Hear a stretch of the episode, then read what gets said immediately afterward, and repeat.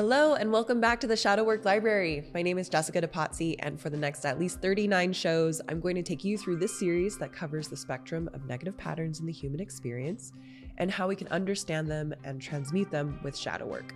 Sorry, my nose is a little stuffed up right now. okay, so if you're hearing my voice right now, you're in podcast land, and I'm so happy you found me here. But if you'd like to take a look at my new YouTube channel, I think you'll really enjoy that version too. You can find that link at the very top of the show notes. All right, enjoy this show on the very delightful shadow of deafness. Okay, deafness. So uh, I just want to dive right into it. I want to start this off with what we get when we play nice with this shadow. And what we get is something called insights. And insights are like, man, they feel good, right? Insights are those flashes of knowing that kick you out of a rut or worrying or cyclical thinking. Insights are everything for a seeker. It's everything who uh, for someone who finds it important to stay on their path. It's everything for the creative rebel who wants to do life their own way. Now, um, I guess I should also say here if you're enjoying the show, please leave a rating and review. I started this podcast in 2019 and have since moved to YouTube. So if you're enjoying the show and you've been on the podcast version for a while, come check out the studio. I'm actually moving. Again, I say that every episode, like, I will always have a new background, but um, I'm hoping I can take all of this with me. I'm going to downsize a little bit because this place is just too far out from downtown and from the water, and it's just like a little bigger than I need it to be. So gonna hopefully move into a house and make the cats an outdoor situation. Sorry, I'm just getting into my to do list here. Anyway, if you're liking the show, please like and subscribe. okay, so it's apt for me, I think, to end this year with this shadow of deafness because all I wanted for so much of this year was to have a freaking insight. Like that felt important, a big one, a sign from God. Jessica, you're on the right track because I lived in this realm of unknowns for so much of 2023. I didn't know if I'd find my creative mojo again. I didn't know if I'd find love again. I didn't know if I would find meaningful friendships here. And I wasn't even really sure what I wanted to do for a living, which feels funny to say at 36, right? Like I'm still figuring out what I want to be when I grow up. I think you get it. And all of that, especially feeling like I had lost my entrepreneurial spirit, which I'd really identified with, that had me feeling like I didn't know who I was anymore. And I, I hesitate to say anymore as if I really know who I was in the first place, but you know, somehow I had managed to choose to cut away all of the parts of my identity that gave me something def- definable to associate with. So for a little while there, which felt like a long while, I was floating around in my body as if I was experiencing someone else's life. This was practically an entire year of no long term plans, not knowing what I'd do that day.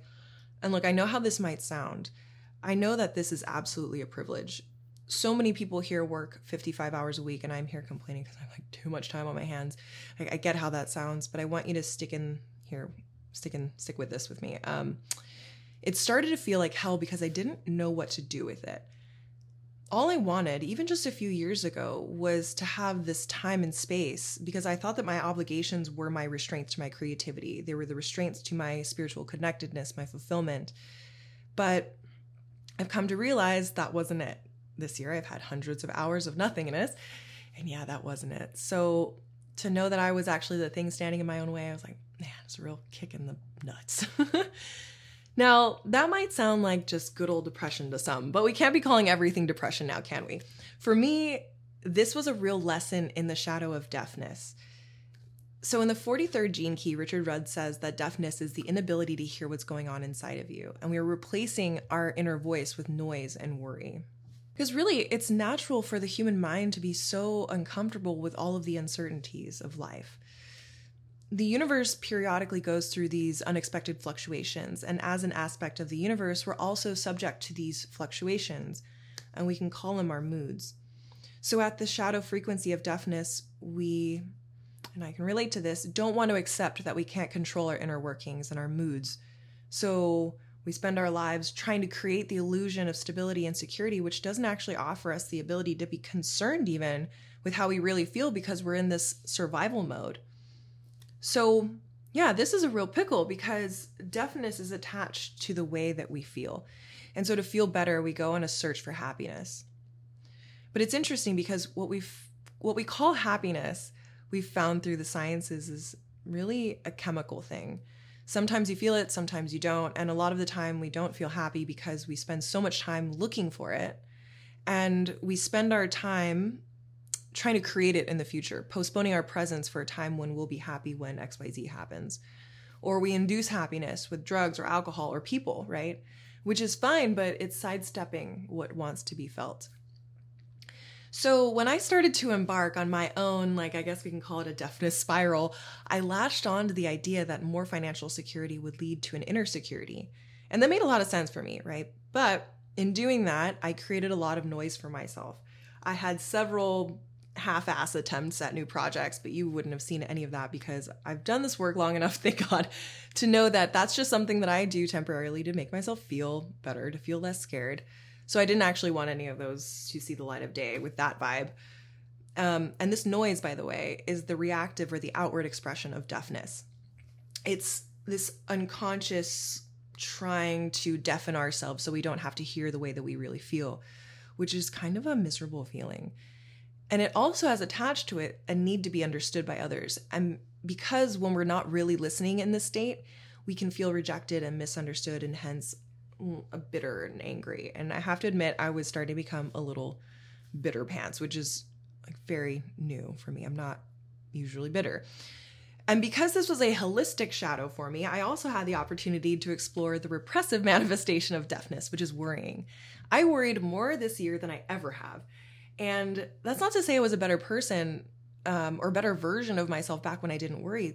You know, these shadows show up for us at the right time in the right place, despite it looking like a regression. So this worrying was like, you know, me thinking in circles.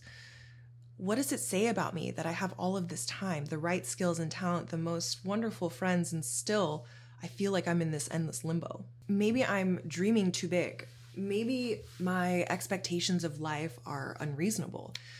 All these thoughts, right? Like maybe what I want isn't really possible. Maybe I should fill in the blank with whatever's unremarkable thing that felt like the thing at the time. You know, worrying is also this miserable feeling, just like the noise we can create for ourselves, because it's an internal noise that's based on our minds going round and round in circles, trying to figure out how to escape itself, how to escape worry and it pressures us into all kinds of activities that are going to try to relieve the pressure of worry. So, yeah, this was a really fun phase. now, on the collective level, what is the purpose of deafness? Why does it even exist? Um, just like I have been conditioned, modern society is also locked into trying to create external security, right? So, to deal with that, we've created all these systems and tech that makes life so efficient, which on the surface looks great. But when we get to the point like where I did, where I had all the time, enough resources, and all the external things that would seem like I should be able to just enjoy myself, were then confronted with the realization that external nothing external can buy us happiness. It's like all of the shadows. It's a driving force of evolution to help us get it to this point where we realize that true happiness is, is uncaused. So, this is all part of it. Now, for you and I on an individual level, deafness has the same evolutionary force. Because when we're in the shadow state, we're only really interested in taking away our own uncertainties, we then go on these loops to find the perfect partner, to find the perfect job, the perfect lifestyle, the perfect whatever, so that we can relax and then feel good about ourselves until we either wake up amidst the desperation or we exhaust ourselves to the point of this realization, hopefully, while we still have some life left in us. When in reality, all we really need to do is listen and calm the noise inside of our heads. That reality of that listening, which I found, is that nothing is sure. No matter how much money I make or how remarkable my lifestyle actually looks, my body always brought me back to that truth. There are always going to be times where we don't feel comfortable in the world. We're animals, right? We're rebellious animals but we're still creatures of this fluctuating universe. So, in a way, that might seem like a bummer, but if you're tracking with me on this, it's actually a calming truth to know that discomfort is an inherent part of the human experience. Because if you're a human like me, you've got some shit going on. Uh, to varying degrees, of course, but pain is pain and it only becomes a problem when it's a problem. And for me, it became a problem because I have this story of needing to have it all figured out running in the background of my consciousness If you've listened to the show before, you know this is a thing for me. I talk about it often because I'm like actively working on it. But I'm the person that's solid and that fixes problems. That's how I told myself that I'm deemed valuable in this world. That's how I was shown that for a while, but I tell myself that now. So I when I tried to control my mood of messiness, this high energy unpleasantness inside me, it started to fester into shame. And it started to feel like I didn't have anything figured out. And it started to feel like I wasn't valuable. So I recently discovered a lot of these gaps in my ability to love myself. And again, it was like, oh, ouchie. So this is going to lighten up in a big way. I mean, it has to. Um, there's no shadow that doesn't have a really killer gift that rewards you if you know how to work with it. And this gift is that gift of insight. Now, it kind of makes me laugh because it's a curious game we found ourselves in. We deafen ourselves because we're uncomfortable with how we feel and the way things are going. So we worry ourselves in circles or we create all this busy work to try to force some kind of quantum leap in our experience to be better, for everything to be better. All we want is true aligned change. But deafness denies us that change because the only way to experience insight is unexpectedly we have to give up looking for it. Just like it's creating poetry or creating art, the more we try, the harder it becomes. But just because it has to happen in its own way and its own time doesn't mean actually we don't have any responsibilities to cultivate an inner state where insights can be birthed.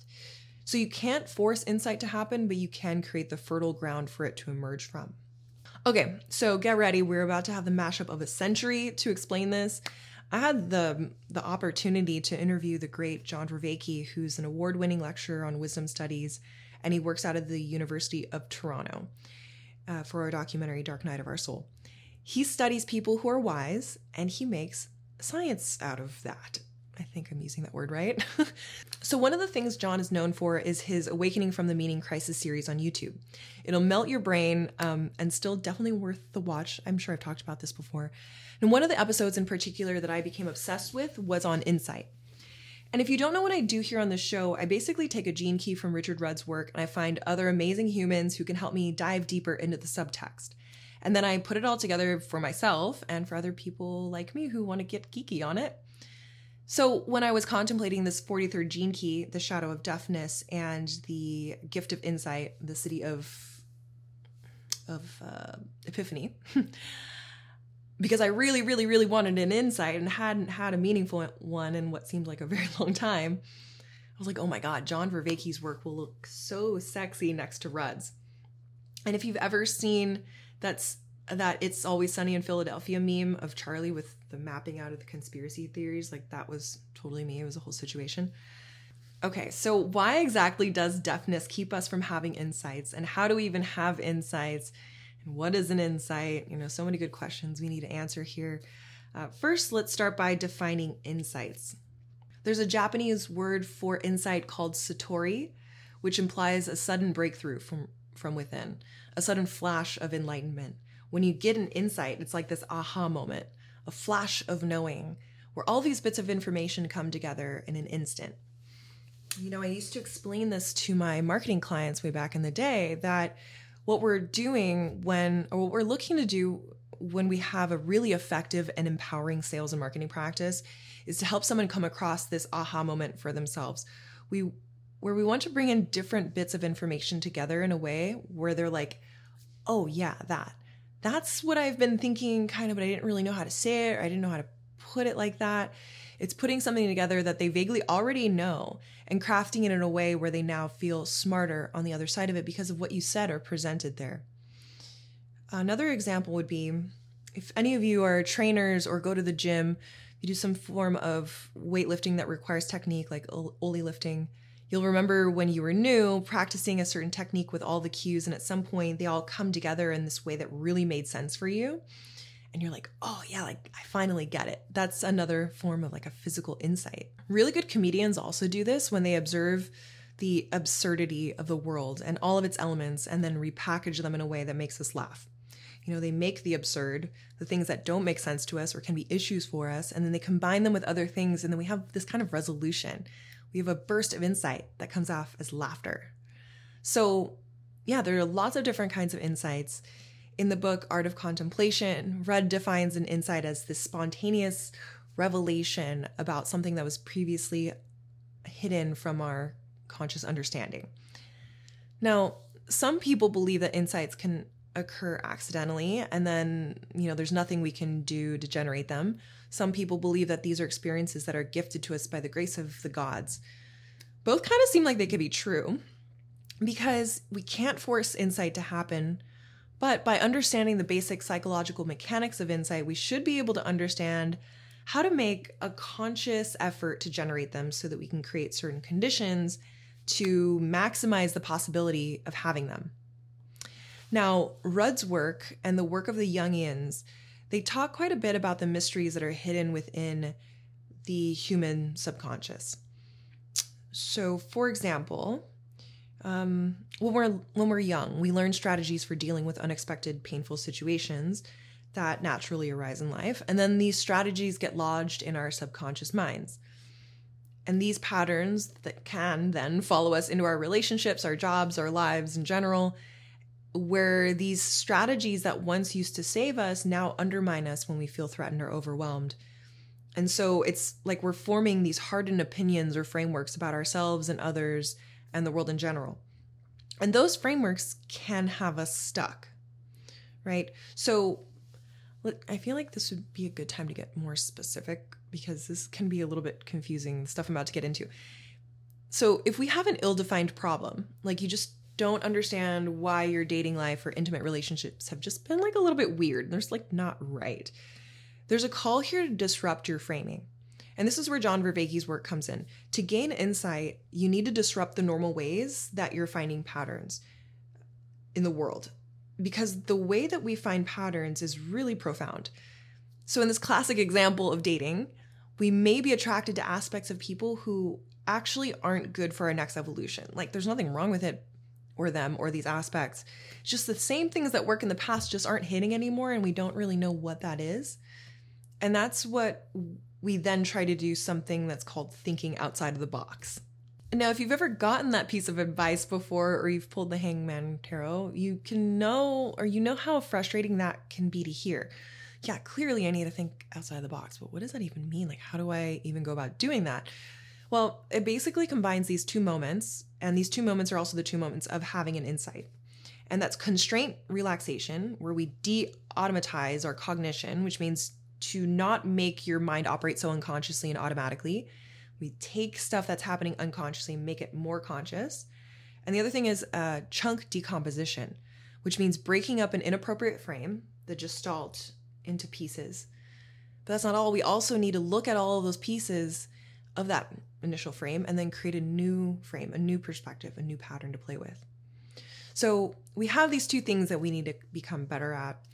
And I want to dive into the first one here um, constraint relaxation operating more consciously, de automating our cognition. If we were to use this dating example, you can look at the object of your ill defined problem. Maybe it's like the person, the person you last dated, and see them, observe them. They're this tall, they have this kind of personality, this kind of status, this is the way that they go through life, and you can notice all of these things. But what's also true is that you're looking at this person through your own lenses. Now, Vervaeke has this metaphor that he's become quite known for, which explains the work of Michael Polanyi. Um, this transparency to opacity shift or opacity to transparency shift. I'm looking at the object while I'm also looking through my lenses. I wish I had some glasses here, that would help. I'm not aware of my lenses because they're transparent to me. So I'm looking through them at the opacity of the object. But every once in a while, I'll take them off and become aware of my lenses, right? So, what I find relevant in this example is that we're often so unaware of our metaphorical glasses, our frames that we have on life. And these frames are based on our personal pasts, what we've inherited, and the collective unconscious, like a whole trillion other things. That we can put too much focus on the thing we're looking at rather than how it's being warped by our framing that we're looking through. So this this shift is constantly happening within us throughout the day, where we're looking at the world, and we're also sensing ourselves in the world taking off our glasses and noticing them. And there are some practices that are going to help us flow between these two states more fluidly, and I'll get into that in a second. But we can see why this is important, right? the external and the internal are all a part of the attention model. And if we want to enhance our capacity to have insights, we need to uh, find other things to pay attention to. We need to disrupt the things that we've been paying attention to to be able to see things differently. And the reason why we want to do that is to find new salient information, to find things that are important to us. So that's not all that's needed, right? There's another shift that happens at the same time from the gestalt to the features and back to the gestalt. This is one of his favorite words. I love watching him in our documentaries. Like, really hard to keep in focus. so, this is ch- uh, chunk decomposition, which means to break up an inappropriate framing. So, if we're looking at the dating example again, our uh, relationship experience is not going the way we like. It's weird something, which, by the way, this is hypothetical. This is not a secret insight into my life. I promise I'd tell you if it was.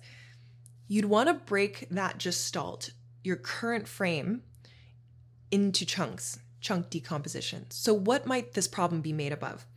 Well, maybe you're on dating apps and the culture of that game is just not aligning with your process.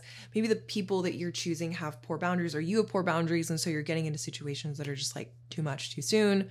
Maybe you have unresolved traumas around past relationships, which are preventing you from opening your heart, right? There's like lots of possibilities here. And when you have all of these pieces, you can then put them back together in different ways to see if the new frame or the new pattern makes sense. So the new frame or gestalt could be that you delete the apps. I don't know if I'm using the word gestalt right. I'm gonna stop saying that. The new frame is that, you know, you delete the apps and see what it's like to just go out in the wild and see what happens. Now, this took me a while to understand, admittedly, all these shifts and this axes, because I mean, I will admit I don't understand it completely because there's so many layers. But I wanted to share this bit with you because it does bring me back to how we can train ourselves to have greater capacity for insight without psychedelics, because I do want to touch on that in a sec. So this is where these two axes come together in a schema. And I'm going to show you on screen now if you're and if you're listening to the podcast version, I'm going to put a timestamp link in the show notes so you can easily see this when you're not on the move. But if we're scaling up this graph towards towards the gestalt and do a transparency to opacity shift, we have contemplation. That's our contemplative practice, helps us train that. If we scale down this graph towards the features and do an opacity transparency shift, we have meditation. So, this is why mindfulness practices actually work to cultivate more wisdom. By practicing meditation, we train ourselves in being aware of the lenses we're looking through, and it helps us reduce our reactivity and relax our constraints. You know, we're reducing our propensity to see things we've always seen them. And by having a contemplative practice, we're able to then take those fragments of elements and repackage them into how they fit together in new ways and create a new way of looking at the thing and finding new patterns. So we should practice both. You know, this is how we create this fertile environment to have more of these spontaneous insights. Now, psychedelics can help us do this to an extent very effectively. I just did a ketamine and cannabis ceremony, my first ketamine experience, by the way, with my good friend Jillian Acosta, who led me through that ceremony. And I was having a cascade of insights. It was remarkable, which, by the way, I'll link to her uh, Instagram and her website if you'd like to connect with her. She does these virtually also. So the question then becomes like, why not just do psychedelics to induce insight? I think if it's your time to go for that route and you're responsible, go with it. Like, I'm a huge fan. The problem with just doing that, though, is that we eventually go back to a normal state or what's considered normal.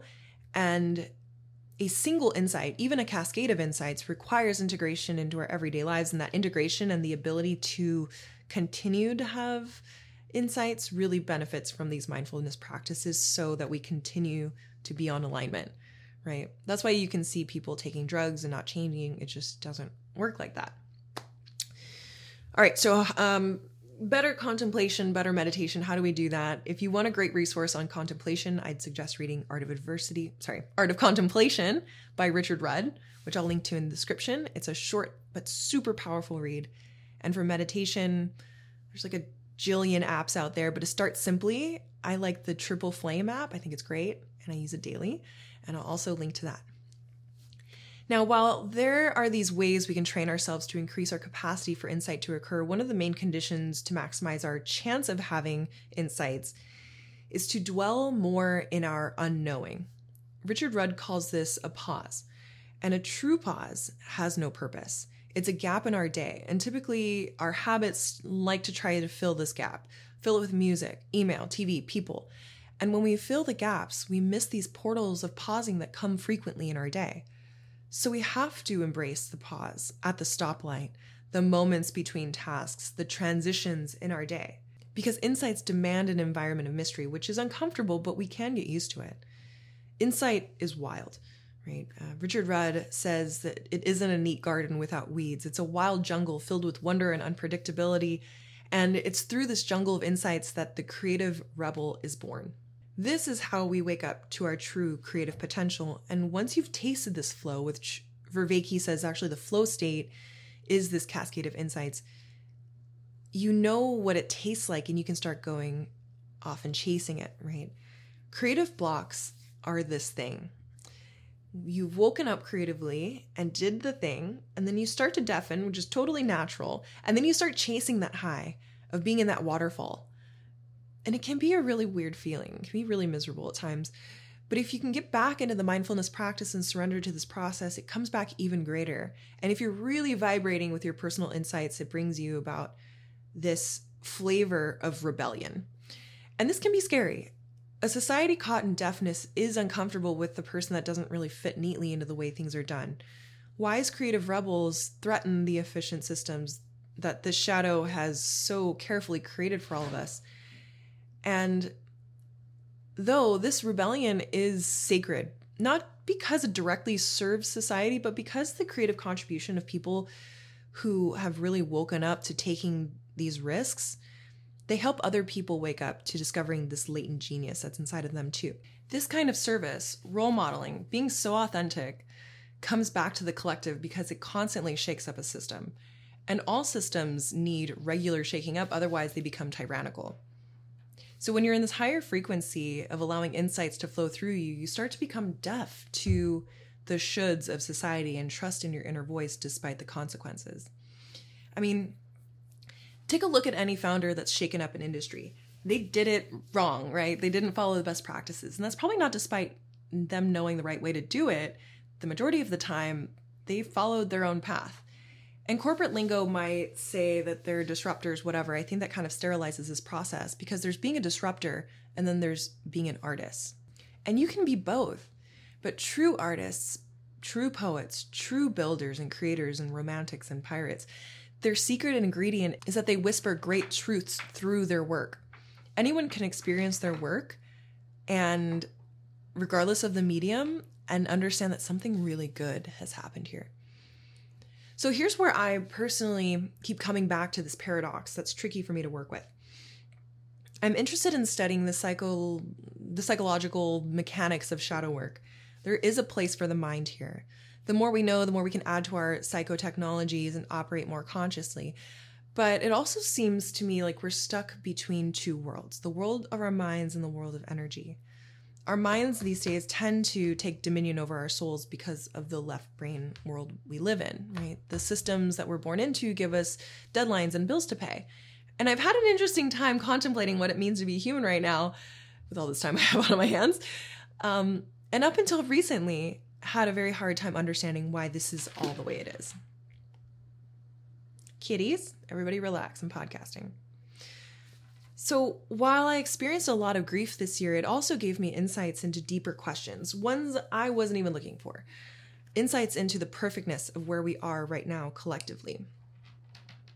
Okay, one second. I'm gonna pick up this battery because you guys are being annoying. Why don't you come on camera? Come here. Come here. you know, like you, I see the shit out there. I see the poverty, I see the warring. All of that is a lot. And why is it that we in the West are dealing with what's considered a mental health crisis now of all times? It could be due to social media and big pharma, whatever. Like, I do have my thoughts on those things, but I'm really blaming those things less and less these days if we look back not too long ago, our ancestors were fighting for survival, and with every fight, there was some kind of evolutionary push towards wholeness. And I'm not talking about good guys winning over bad guys. This is more about involution. Involution being defined as like where all things are predestined and there isn't actually individual free will, since all events are playing themselves out according to a higher unraveling. And I know that sounds a little bit determinist, but it kind of works in line with evolution. What I mean by that is evolution evokes aspiration towards something higher, where involution invokes inspiration as something higher that already exists inside of us, waiting to be discovered. And this feels more real to me now. Um, like every time I say mental health crisis, I'm like, no, there's something not quite right about that word. It's not a crisis, it's a calling. Again, deafness and its other shadow friends now have this space in a lot of humanity to wake up inside of us in a way where we're not doing as much finger pointing as we're used to. We're not waving our fists at the skies and the gods so much anymore.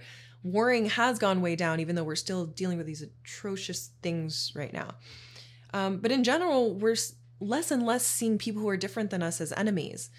You know, we might still be screaming at the TV, but for most, for the first time in history, at least the history that I'm aware of, we have enough external security to be now confronted with the pain that's passed down through our lineage of survival.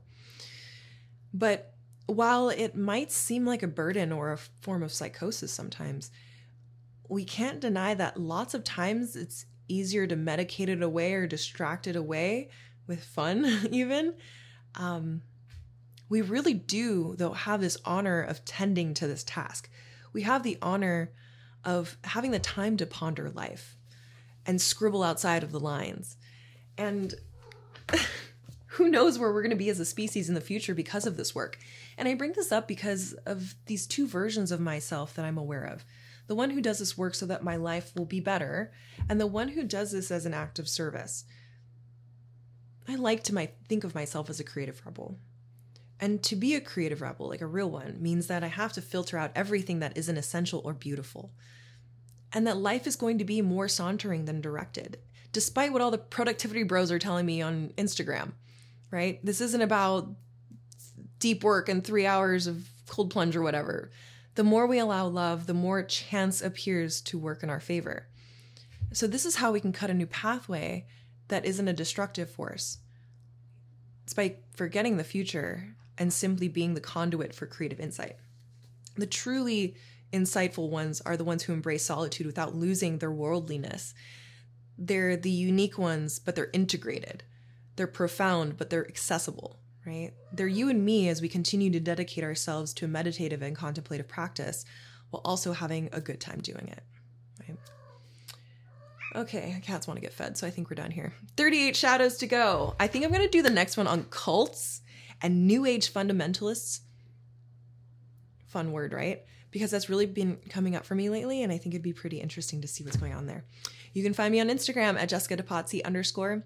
And uh, yeah, that's it. All right, everybody, have fun, stay safe, but not too safe. And I will see you next time. Peace and have a happy new year.